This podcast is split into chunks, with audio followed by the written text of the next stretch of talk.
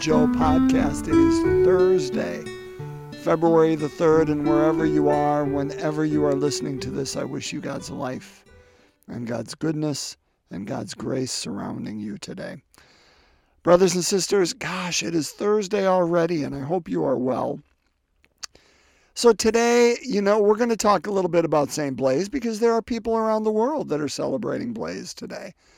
And uh, and truth be told, we we don't know much about Saint Blaise, but we're going to talk about him anyway because, you know, this is one of those memories. You know, Catholics we we love the smells and bells, as they say. I mean, we're such a sacramental, tactile, earthy people, and boy, I just think in those memories growing up, this was one of them. When you get the blessing of the throats, right? Uh, and that's St. Blaise. That's February 3rd. And uh, at the three parishes when I ministered there, that was something we always did too. And it's just something about it that just feels good. Gosh, you know, it's that's one of the things I, I think Catholics are so brilliant, so brilliant with how they approach things like that.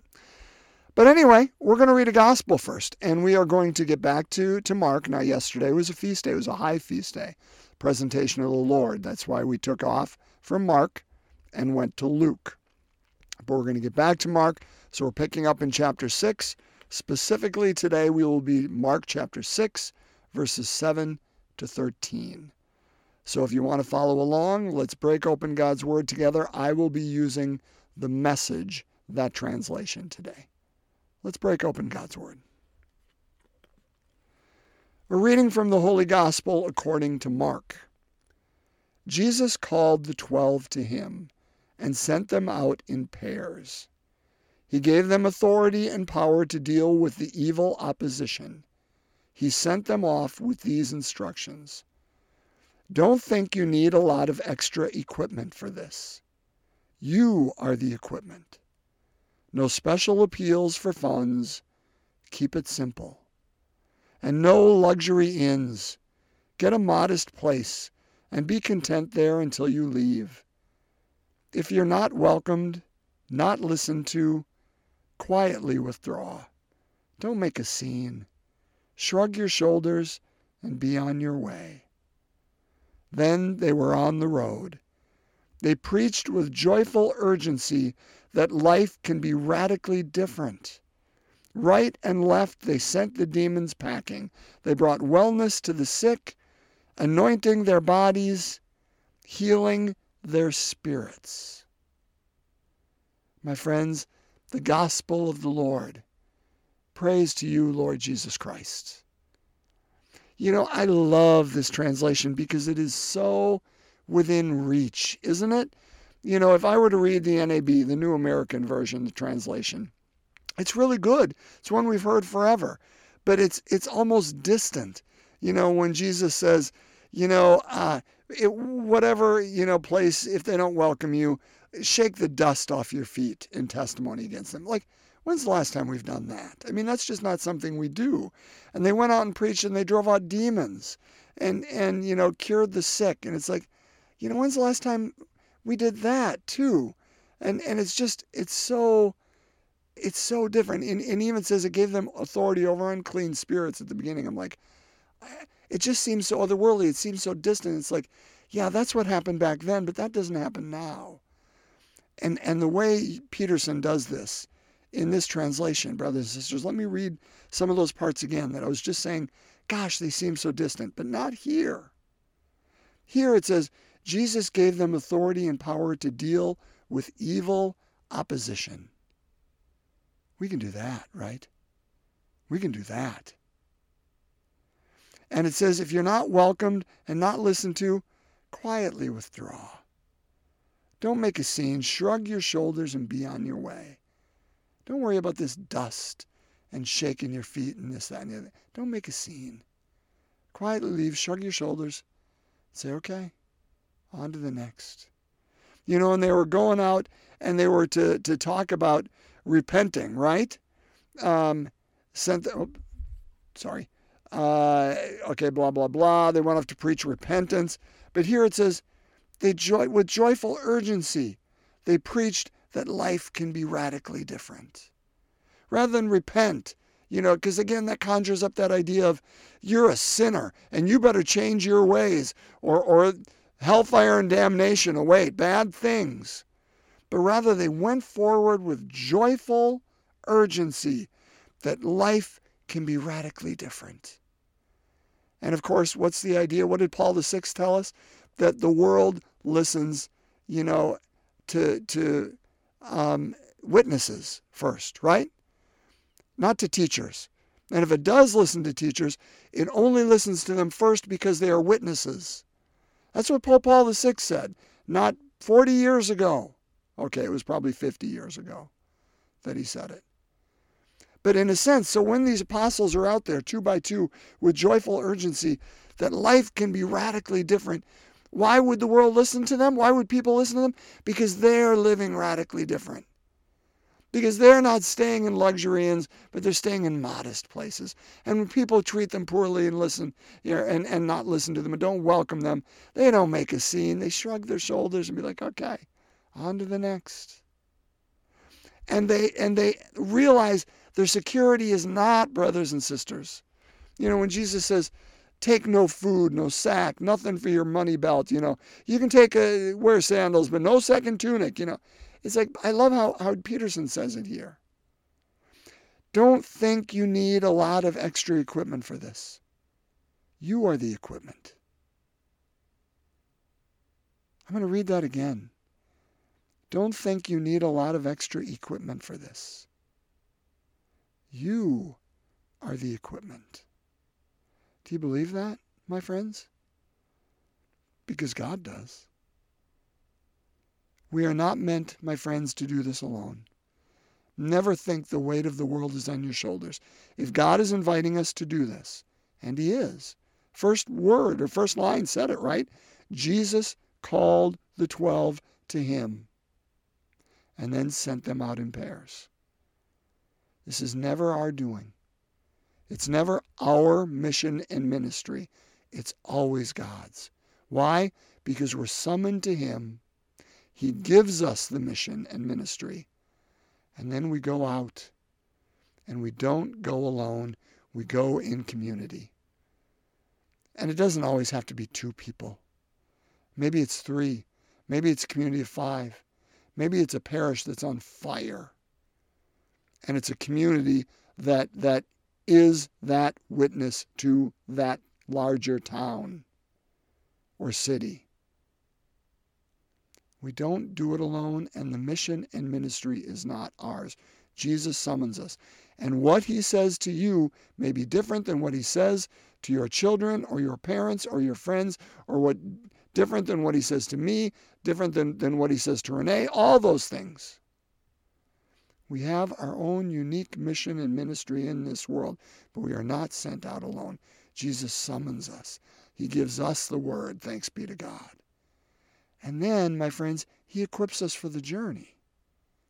Because why would God set us up to fail? God made us, created us, gave us the tools, but then I, I, mean, so again, let's say my, I'm just using a dumb example. Let's say my mission in ministry is, you know, to be a, a an actor on the stage, or a, uh, you know, a playwright, or or uh, a, a singer at, uh, you know, the wherever, you know, Red Rocks in in Denver. Man, we're all in trouble. We're all in trouble because I haven't been equipped for that. I don't know how to do that. I don't have the talents for that but I do have talents for other things. So again, it's that, that image of vocation, that definition we've talked about, where your talents and joys meet the needs of the world. That's your vocation. That's your mission and ministry. And, brothers and sisters, you and I have to do some honest soul searching about what our talents are. And not in humility, ah, I'm not that good, you know. That, that dishonors God. If, if truly we're downplaying our own uh, gifts, if we're being self deprecating over things that are real,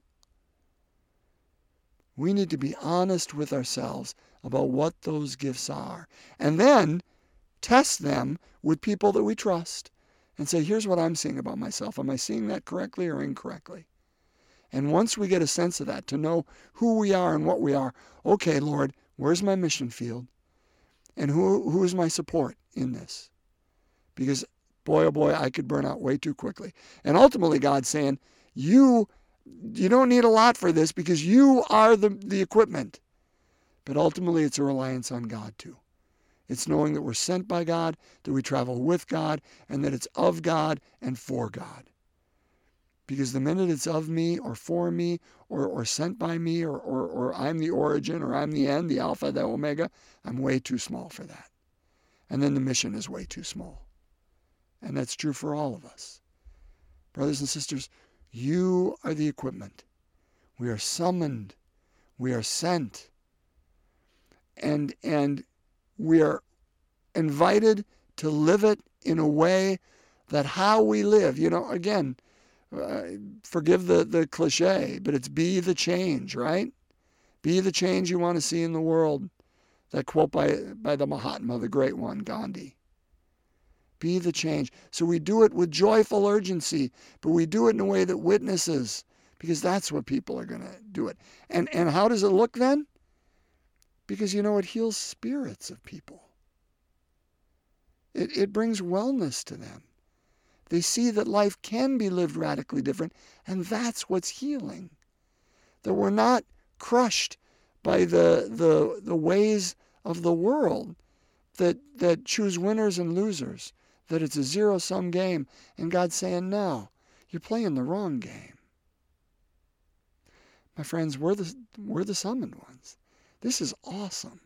This is great. It is, it is, I mean, if this brings anxiety, then, then I'm not saying it well because it's like, okay, God is only inviting us to be who we are because that gift, that blessing, that mission, that is part of who we are. It's part of what we were created for and to use in Him, for Him. And that brothers and sisters, should bring us life and joy. St. Blaise. So here's the deal. We know virtually nothing about old St. Blaise. Here's what we know. He really was a bishop, lived in the fourth century, and was martyred in the fourth century. But the legends and tales, which may or may not have, uh, have root in reality, didn't start up for another 400 years. And ultimately, what they say is this that in this martyrdom, before Blaise was martyred in the fourth century, he ran off, and uh, and some hunters found him, and he was thrown in prison, and also thrown in prison was a mother with her son, and the son had a fishbone lodged in his neck. Based on the work of St. Blaise, the fishbone dislodged itself, and the boy lived. Uh, but what they do know afterward, and again, you know, whether this is legend or fact, is that the uh, leader, uh, again, had to be a Roman leader at some level, because uh, he was up in Armenia. And even though the Edict of Milan uh, had been already instituted by Constantine, hadn't reached Armenia yet, uh, and so he was asked to worship in front of pagan god and to sacrifice to them. He wouldn't do it, was beat. And then uh, supposedly the second time he refused, he was hung and um, with burning coals or whatever, the skin was shaved off of him. Not trying to get graphic and gross, but I am trying to say this is somebody who clearly was sold out for Christ. You know, I think it's easy for us to take a Saint Francis of Assisi and and um, make him, you know, kind of a story for children. That oh, here he's going through Gubbio and there's the wolf coming and look at him petting the wolf and isn't this cute and wonderful? Well, couldn't have been too cute and wonderful in reality um, as to how that happened. And certainly, you know, Blaise, isn't it wonderful that we, you know, bless throats in his name and and that's great. But ultimately, what he gave up uh, on behalf of his belief in Christ. And how far are we willing to take that to? You know, again, I, I talked about boy, Catholics are so earthy and, and just tactile. And, and again, that's sacrament with a lowercase s, not a capital S. But, but that God uses things, sacramentals like this. And it's so fantastic. It's so fantastic. Because you know what? Um, it, it feels great to go up there and have those two candles placed around your throat and that blessing. I mean, we bless everything as as as Catholics. And it's so great because we consecrate it to God, right? Just like yesterday we consecrated the firstborn. We a friend of mine just wrote me today and said somebody asked them to consecrate a van, you know, and I'm like, how cool is that? We consecrate deer hunters. We consecrate motorcycles. We consecrate pets on October 4th, the Feast of St. Francis. We consecrate throats with candles. You know, back in the day, those candles used to be lit. I mean, I don't even remember that, but can you imagine? Can you imagine putting your head between two lit candles with all the hair product we use these days? I mean, goodness sakes the lawyers would be like having a fit. They, they, their blood pressure would be through the roof on, on February the 3rd. But how great is it to go up there and just know God cares about the words that I speak in my throat and the things that I take into my mouth and the things that come out of them. God cares about that. He's involved in that.